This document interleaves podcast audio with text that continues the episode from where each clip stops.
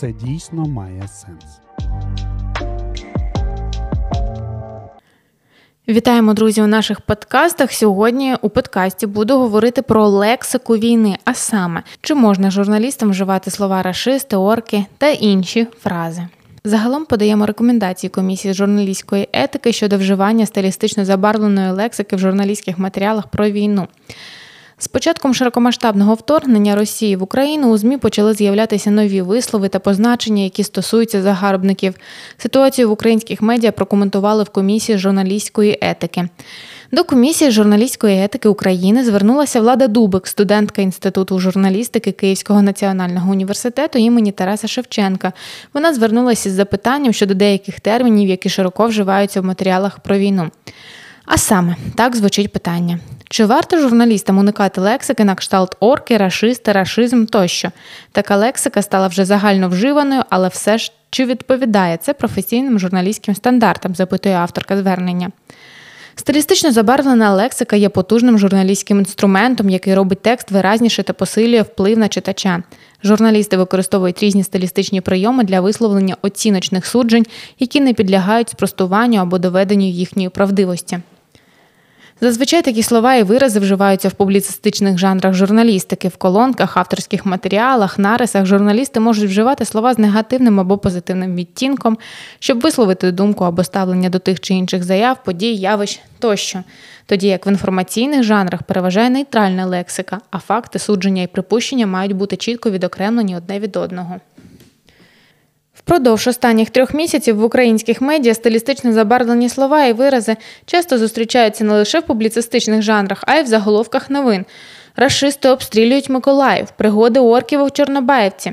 Правомірність використання цієї лексики викликає дискусію в журналістському середовищі. Комісія журналістської етики в Україні проаналізувала практику вживання стилістично забарвленої лексики та підготувала відповідні рекомендації. Щодо термінів рашизм, рашисти та похідних від цих слів. В переважній більшості випадків ведеться про використання стилістично забарвлених синонімів до висловів російсько-окупаційні війська, російські загарбники, військові країни-агресора тощо. Використання таких слів у журналістському матеріалі не дискримінує групу людей за національною ознакою. Йдеться не про приналежність до певної національності, а про приналежність до групи, яка є ворожою до українців, сповідує російсько-фашистську ідеологію та діє у відповідності з нею. Термін рашизм як скорочену назву російського фашизму активно тлумачать українські та іноземні науковці. Цей термін стає звичним для експертного середовища. Комісія не вбачає порушень у використанні слів рашизм, рашисти стосовно російських окупантів та інших носіїв російсько-фашистської ідеології. Визнання російського режиму як фашистського має значення для консолідації всіх антивоєнних сил і припинення будь-яких контактів із державою-агресором. Водночас комісія застерігає від використання цих термінів для означення всієї етнічної групи росіян. Щодо використання слова орки як синоніма до слова сполучень російські окупанти, російські військові, комісія не рекомендує використовувати це слово в журналістських матеріалах інформаційних жанрів, а прямо називати російських воєнних злочинців російськими воєнними злочинцями без ефемізмів. Якщо в тексті новини важливо зберегти юридичну точність термінів, наприклад, у новинах про відповідальність за воєнні злочини, журналістам варто дотримуватись нейтральної лексики, використовувати терміни, які містять в українському законодавстві та терміни міжнародного права. Щодо написання власних назв, пов'язаних із країною-агресором Росії або Росія з маленькою, тенденція писати власні назви з маленької літери поширилася з початком широкомасштабного російського вторгнення. Її підхопили навіть сайти органів української влади.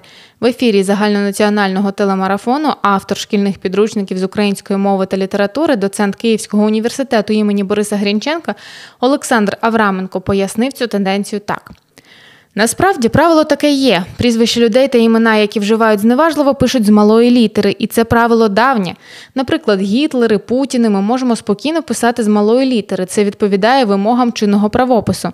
А щодо назви країни, цього немає в правописі, але за аналогією, зважаючи на ситуацію в країні, я вважаю, можна застосовувати це правило і до неї.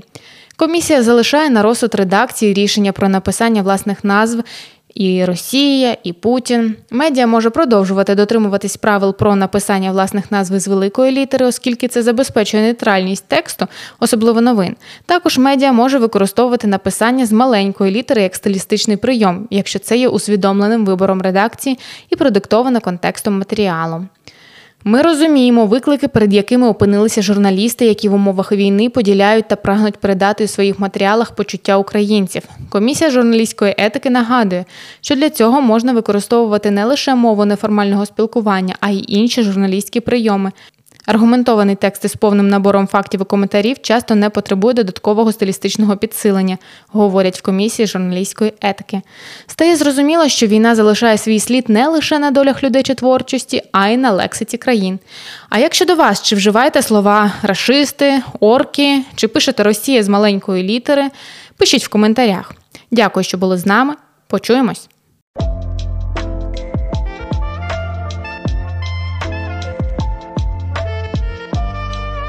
Це дійсно має сенс.